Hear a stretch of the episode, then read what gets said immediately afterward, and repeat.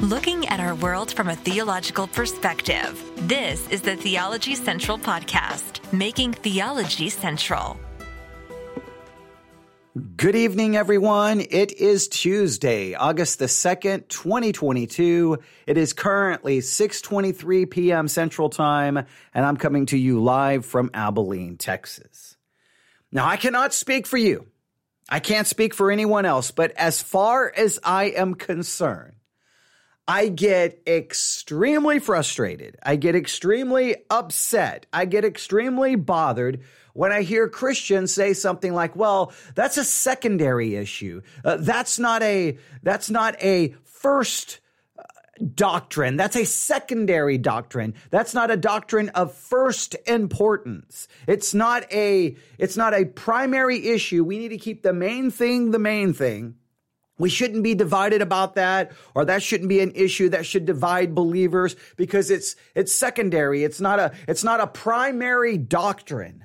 I can't stand when people say things like that. It drives me absolutely nuts. And you've probably heard it said, and you know, I, maybe in some other way. I don't know which phrases you've heard, but I've heard everything like it's not a primary doctrine, it's a secondary doctrine, it's not an issue that should divide Christians. Uh, we we we can disagree on that, and, and, and, it's okay that it's not an essential doctrine. Uh, whatever the case may be, I can't stand when people say that because who decides what's the essential doctrines and who decides what's the non essential doctrines? What makes a doctrine not essential? Now, what we typically say is, well, it doesn't relate to salvation. So the only doctrines that are essential are those that relate to salvation.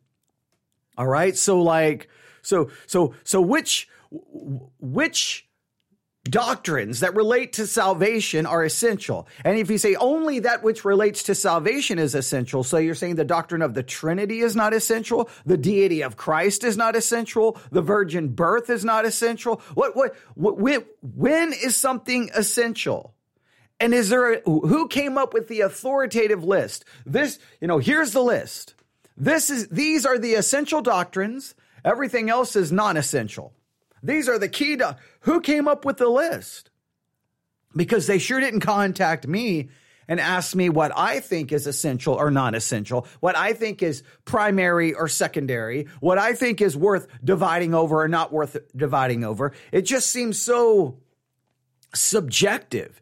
Uh, but I, you see that all the time when, when, when something becomes controversial and Christians are fighting, or maybe there's a, a fight happening within a denomination that could possibly cause a split. Someone, you can almost count on it. Someone's going to say, whoa, whoa, whoa. These are just, these are issues that we can just, you know, debate and disagree over as brothers in Christ. It should not divide us. It should not divide the denomination. But I, I think that that is, I think that that's a foolish concept I think it's not accurate. Um, and I believe it's misguided. And I believe it actually sets up some major issues. Let me try to explain. Every doctrine, every doctrine, every point of, of interpretation, they have to be essential because, listen to me, this is very important. Every doctrinal dispute, every doctrinal disagreement really, if you think about it, comes down to the issue of hermeneutics, to the issue of biblical interpretation. So if you say, well, you can think this way, and I can think this way, and it's supposedly not an essential doctrine, so you can just have your interpretation, I can have my interpretation. No, you're, you're missing the point. The point is, why are we coming to different interpretations? Why? Are we utilizing the same hermeneutical method? Are we using the same study methods? Are we using the same observational methods? Why did we come to a different conclusion? It can't just be seen as something non essential because it may actually reveal that we have a disagreement on how to handle the scriptures, how to rightly divide the word of truth, how to interpret scriptures.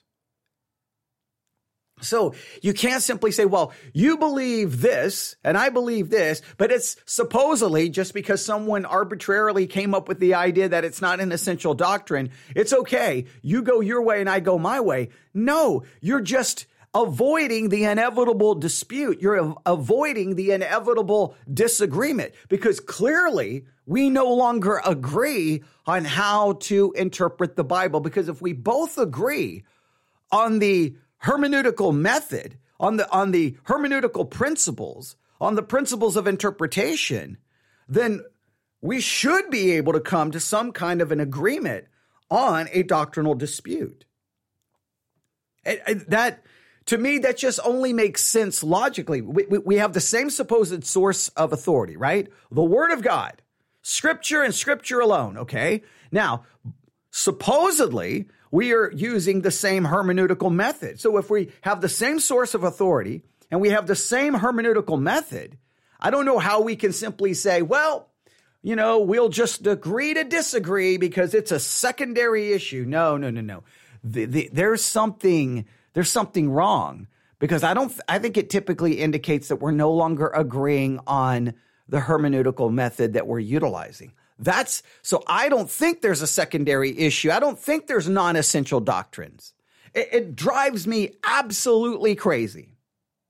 And you'll see this between some Presbyterians and Baptists. Well, they believe in infant baptism, we don't believe in infant baptism, but it's not a primary doctrine. It's a secondary doctrine. It, it doesn't deal with salvation. So we can just, you know, it, it's, it's okay that we disagree. And I'm like, how can it be okay to disagree? Because somehow they look at a Bible, the, the very same Bible that I'm looking at, and they find go forth and baptize babies when they're eight days old and make them a member of the visible church. I read the Bible, I'm like, I don't see go forth and baptize babies. I don't see an example of babies being baptized. And I would think that membership in the church would, at, at, a minimum, require someone actually putting their faith in Jesus Christ. So I think we have a, we, we, we are clearly not reading the same, either we're not reading the same Bible or clearly we're reading the Bible in a very, very, very, very different way. So even though you may say that's a secondary doctrine, it indicates that we are approaching the Bible in very different ways. We're reading it in very different ways. We're using a different hermeneutical framework. Where, where we, there's there's a massive disconnect. So instead of saying it's a secondary issue, no, no, no. We should be saying, wait a minute, wait a minute, wait a minute. We've got to figure out why we're not reading the text the same.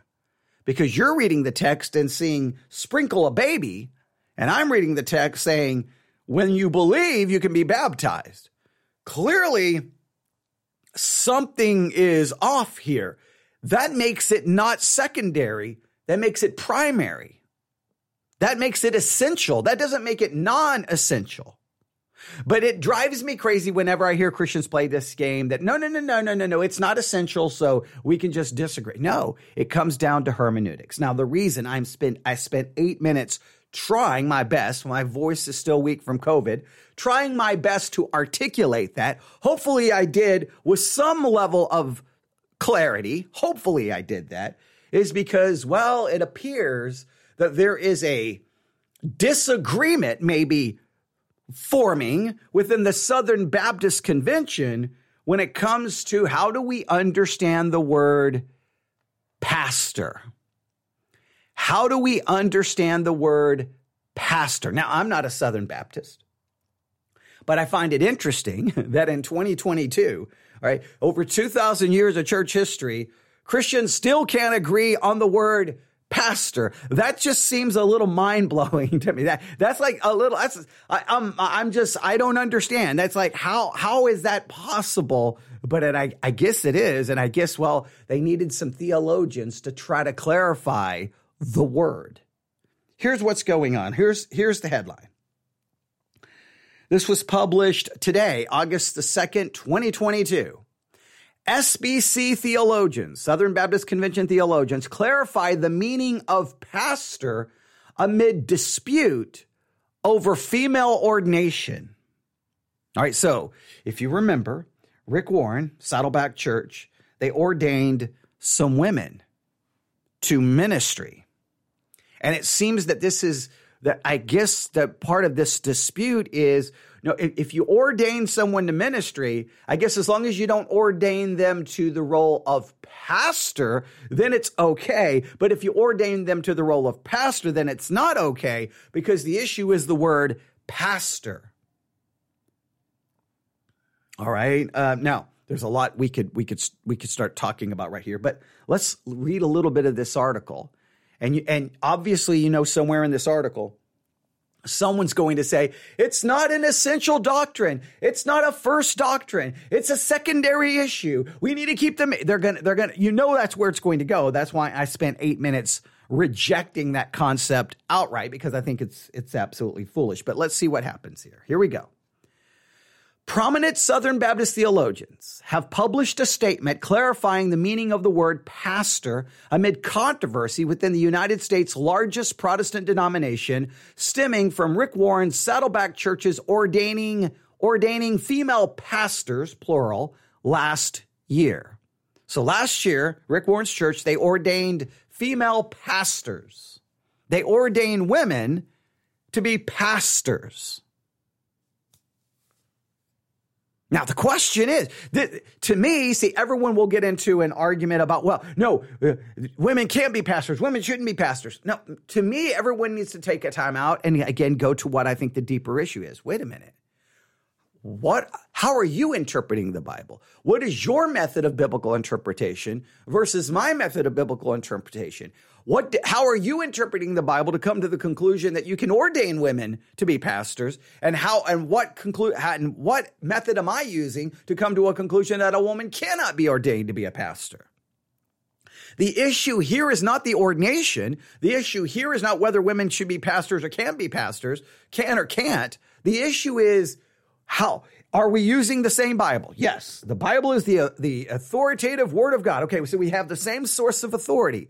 Now we have to determine how are we approaching that source of authority to arrive at two completely different conclusions.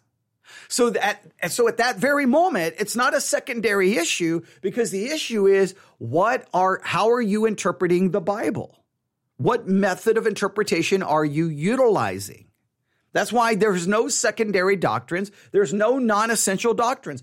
Every doctrine is essential because every doctrine is an issue of hermeneutics. Let's see what they have to say here. They go on to say this The document, a statement concerning the Baptist faith and message and the word pastor, was released last week by two Southern Baptist Seminary presidents and the former head of the denomination's public policy arm. The signatories are Albert Mohler, president of Southern Baptist Theological Seminary, Chuck Kelly, president of New Orleans Baptist uh, Theological Seminary, and Richard Land, who served as the president of the Ethics and Religious Liberty Commission from 1988 to 2013, and is the president emeritus of Southern Evangelical Seminary in North Carolina. The confession revision committee assigned the uh, the three men to write a study guide for the new 2000 Baptist Faith and Message Confession, aiming to bring clarity to uh, this debate within the Southern Baptist life. Theologians said that when it comes to the word pastor, Southern Baptists have always understood the term. So there, this is causing, can we say fractions? Can, uh, are I, I shouldn't say fractions. Is this causing factions? Is this causing a fracture within the Southern Baptist uh, Committee or Southern Baptist Convention? I, I can't say how. I can't say, say how divisive this subject is as of right now. I cannot dogmatically assert that, and I won't say. I haven't spent enough time trying to look into the world of the Southern Baptist to see how divisive this subject is, but you can at least imagine that it could become more divisive, more leading to more division, leading to more, we'll call this factions, different groups, different schisms, different different segments of the Southern Baptists breaking off into different sides and then beginning to argue and fight with one another, which could cause more problems within the denomination. Once again, just showing the never ending disagreements within the body of Christ, even within denominations. But that, that goes back to some previous podcast episodes. Uh, but th- the point is, they're like, hey, historically, it appears that Southern Baptists have always understood the term. Well, they may have always, always, always understood the term.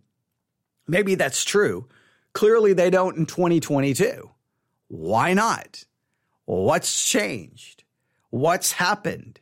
Now, some may say, well, we need to clarify. And, and again, please note their approach. We've got to clarify the term. We've got to say that no, what we need to clarify is what method of interpretation is everyone using? We, we always seem to miss the deeper issue. The deeper issue is, okay, is the Bible the final authority? Amen. Okay. Now, what is your hermeneutical approach? We've got to agree on the hermeneutical approach or all the other arguments is we're just, we're not listening to one another. So how did Rick, what was Rick Warren's hermeneutical approach that told him or led him to say, Hey, I can ordain women to become pastors? That's the real question. Not what does the word pastor mean? The question is, what hermeneutical method did he utilize to arrive at that conclusion? All right, let's let's see what else they have to say here. In keeping with the spirit of the of Baptist Faith and Message 2000, pastor means one who fulfills the pastoral office and carries out the pastor's functions. Article 6 of the Baptist Faith and Message 2000 states that the scriptural office are past uh, states that the scriptural offices are pastors and deacons, and that while both men and women are gifted for the service in the church, the office of pastor is limited to men as qualified by scripture. I continue. The article continues. The function of the office and the office itself are inseparable, the three Baptist leaders maintained. They highlighted that the commentary they wrote on the 2000 Baptist Faith and Message notes that central to that pastoral role is the responsibility to preach and teach. It's important to understand that the word pastor was chosen precisely because of its clarity among Southern Baptists. The statement carefully affirms that both men and women are gifted for service in the church, but the role of pastor is biblically defined and, and is to be held only by men as qualified by scripture, uh, they stated in the new statement. All right. So they're like, so just please note their approach. Hey, no, the word pastor we is that that's the person who fulfills the role of a pastor which their primary function is preaching and teaching. That's what it's called to do. And the only people who can have that office and and, and fulfill that role is a man. That that's their argument. But to me it misses the whole point. Okay fine. The issue is how did rick warren come to a different conclusion? What what was his method of interpretation that's the issue. Because if you don't agree on that, then you just, you're just going to be arguing in circles. And so much of Christianity's arguments are always just big, just never ending, back and forth, back and forth. You quote a scripture, I quote a scripture, you quote a scripture, death by cross reference. Everyone thinks that they're right. And it's like, no, no, no. Everyone stop talking. Please outline your hermeneutical method that allowed you uh, to, that allowed you to, uh, that allowed you to reach the conclusion in which you did. See, then you can step back with a pencil and a notebook and a Bible and go, okay, let's follow this through. Okay, so this was the method they used to interpret. All right, let's follow that method of interpretation. Okay, now, does that work? Is it logical? Is it is it illogical? Are they do they use that method of interpretation with everything, or is this a new method of interpretation? Then we can begin to uh, go after it from that perspective. But we, we never, we seem to never do that within Christianity. Now, now listen, here's what I was afraid was going to happen. Here we go. All right. Oh, well, actually, there's a couple of more, a lot more lines here that I thought, I thought we were getting to the end of the article. Here we go. Um, when the Baptist Faith and Message was adopted was adopted and revised in 2000, the committee established that pastor was not to be used to describe every ministerial position within a church. They added. Unlike other denominations with a hierarchical ecclesiastical structure, in Baptist ecclesiology, the local church calls and ordains its pastors, not the denomination as a whole or its affiliated ent- uh, entities. While the debate over what the Southern Baptists say about who is qualified to serve in pastoral role is not new, the issue resurfaced at this year's annual SBC meeting in Anaheim, California. Many considered Saddleback's recent ordination of female pastors contravening the Baptist Faith and Message 2000. And remarks from the floor of the annual meeting in June, Rick Warren, the outgoing pastor of the Southern Cal- California megachurch, appealed to the denomination to stop fighting over the issue and, and that the subject is not a first order doctrine. There, there we have it. Hey, hey, guys, guys, stop fighting. It's not a doctrine of first order. It's not a for, first order doctrine. Who says? Who, arbitrarily, Rick Warren just can just automatically, dogmatically assert it's not a first doctrine, as in the words he used. It's not a first order doctrine. Where, where did Rick Warren get the authority to declare which doctrines are first order and which doctrines are second order? Because I'm still looking for that list in the Bible. I'm still looking for that list in the Bible. This is a second order doctrine. This is a first order doctrine. This, this is who gets to determine which doctrine is first order and which doctrine is second order? virgin birth, eh, second order. Okay. Deity of Christ, ah, that's first order. Uh, doctrine of hell, that's second order. Heaven, that's first order. Like who, who arbitrarily gets to make that decision? So let me say it again. I don't care who says, I don't care if it's Rick Warren, I don't care who the famous pastor is. When you draw a conclusion based off your reading of scripture, that you can either, that something is now right, that maybe some consider wrong, or that you believe something is wrong that others may consider to be right. Okay. I apologize. Sitting there t- trying to take a drink of water. Give me one second. There we go. My voice is a little weak this evening. That's okay. Still trying to recover from COVID. That's okay. Not not going to try to allow it to stop me. I, I've decided I've waited long enough. We're just going to do what we can when we can. All right. So here we go. My voice never comes back. I'm going to use whatever I have to keep talking. All right. Here we go. So let me try to make this clear. If you as a Christian, as an individual, or as a pastor, as a denomination, as it doesn't matter your, your function, your office, your role. If you step up and go, wait a minute, this is now right. Well, others say it's wrong. This is right. Or this is wrong that, uh, or, or this is right that others say is wrong. Or this is wrong that others say is right. Whenever you make a dogmatic assertion like that, you can't say, you can't then just look back and go, hey guys, don't get upset. It's just, it's not a first order doctrine. No, no. You just made it a first order doctrine because guess what you just did? You just made a dogmatic assertion that the Bible doesn't condemn that action or the Bible supports that action. You're just made a dogmatic assertion about what the Word of God teaches. That's always a first order doctrine. Whenever you say the Bible, the Bible doesn't condemn ordaining women. Not only does it not condemn it, it supports it. Well, you're now making a claim that the Bible teaches something. You can't claim the Bible teaches something and then at the same time go, but guys, guys, guys, this is not a first order doctrine, so stop fighting me. No, you just made a claim that the Bible says ordaining women to ministry, ordaining women pastors is not as acceptable. It's okay. You just made the claim that the Bible teaches something. Now, that at just by logical process, just logical progression of thought, that makes it a first order doctrine. Now, the question is you've got to show me what hermeneutic you used to draw that to draw that conclusion. Then I'm going to take your hermeneutic, apply it to interpreting other things in the Bible, and see are you consistent with that uh, interpretation, and where would your method of interpretation lead us on other major doctrinal issues? Because somehow you decided that hey i know we've not we've we've said that ordaining women is wrong but i've d- discovered hermeneutically that it's actually not wrong how did you come to that conclusion? But Rick Warren's like, I'm not gonna, I'm not gonna demonstrate how I came to this conclusion. I'm not gonna prove how it came to this conclusion. I'm just gonna tell you, stop fighting me because it's not a first order doctrine. That that that's such a that's such garbage. That that is such garbage. All right, he goes on to say this. Are we going to keep bickering over secondary issues? Or are we going to keep the main thing the main thing? Well, what's the main thing, Rick Warren? Is the word of God the main thing?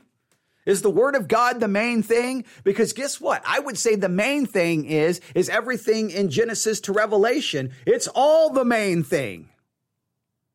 I don't, I don't know, I don't understand how pastors, churches, and denominations can just decide that's not the main thing anymore. That's a secondary issue. It's not a primary issue. It's okay to disagree. No, it's the word of God.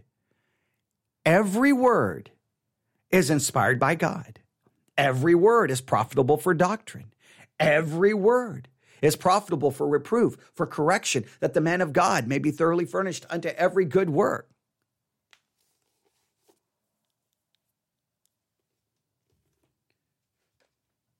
They go on to say discussion of the issue, the theology surrounding it, and whether to, to disaffiliate Saddleback Church from the SBC was ultimately tabled to a later date. It was sent to the convention's credentials committee for further study. Yeah, because it takes, I don't know, 10 years to figure out if a church can or cannot ordain women to ministry. Broadly speaking, those who oppose women uh, being ordained as lead pastors are, are, are known as complementarians and believe that certain offices within the church are restricted to men. While espousing complementarian theology, there are others who believe that only the office of senior pastor is limited to men. By contrast, egalitarians believe that the specific scriptures that appear to restrict the pastoral office to men are not universal blanket restrictions. Now, see, the issue between complementarian and egalitarian is really not even an issue about women. It really isn't. It's an issue on how do we interpret these passages of scripture. So, in other words, this is how it should work.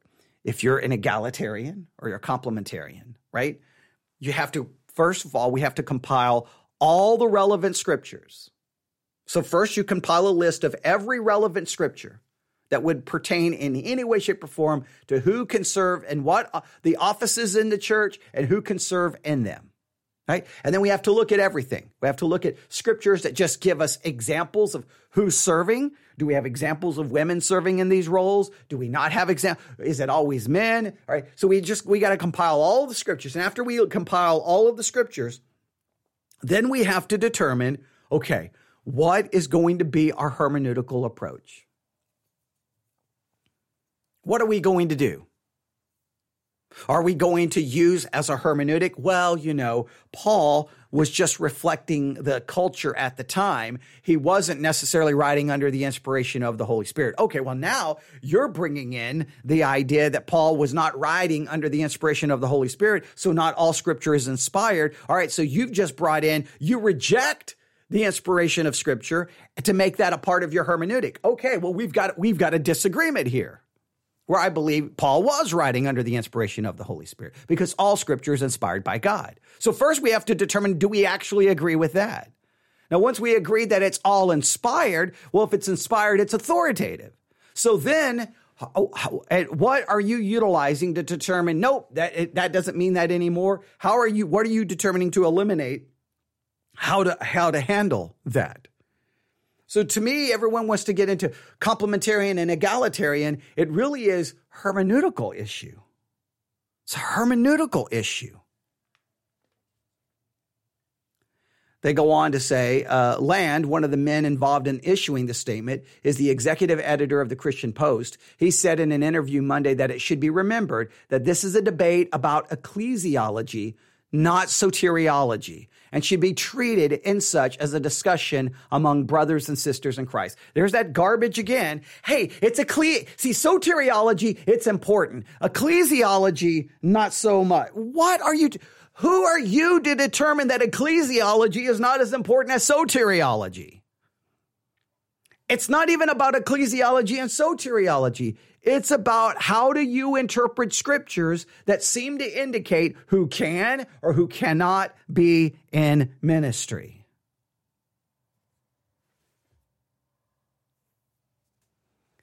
So when you hear people talk about that, what what I want to take from this is I don't even care about what the Southern Baptist Convention is doing. I, I don't even care. That's to me secondary. Everyone can, fo- everyone else, other podcasts can argue the story. What I want you to realize is when people say, "Oh wait, that doctrine is secondary." It's not a primary doctrine. It's okay that we know there are no secondary doctrines. If the Word of God talks about it, it's primary. If the Word of God talks about it, it's essential. Because it comes down to a question of here's the scripture, how do we interpret it? Every doctrinal issue is a hermeneutical issue. We have to make sure that we agree on our hermeneutics because if we don't, whatever issue we set aside now, we're going to have another issue later because we don't agree on how to handle the scriptures. That is what I want you to take from this this evening. All right, I'll stop right there. You can email me your agreement or disagreement, newsif at yahoo.com, newsif at yahoo.com. That's newsif at yahoo.com, newsif at yahoo.com. I apologize if I did, was not clear at any point. I did have a little problems with my voice, but um, I'm just glad this is the third live broadcast today. So, hey, if we can if I can maintain three until I'm completely back to normal, that'll be a good average. So we'll see. Hopefully tomorrow we can do more than three, but we'll we'll let you know. In the meantime, email me newsif at yahoo.com. Hopefully I've made myself clear. If I did not, I'll turn on the microphone and I will clarify it as soon as I can tomorrow. All right. Thanks for listening. Everyone have a great evening. God bless.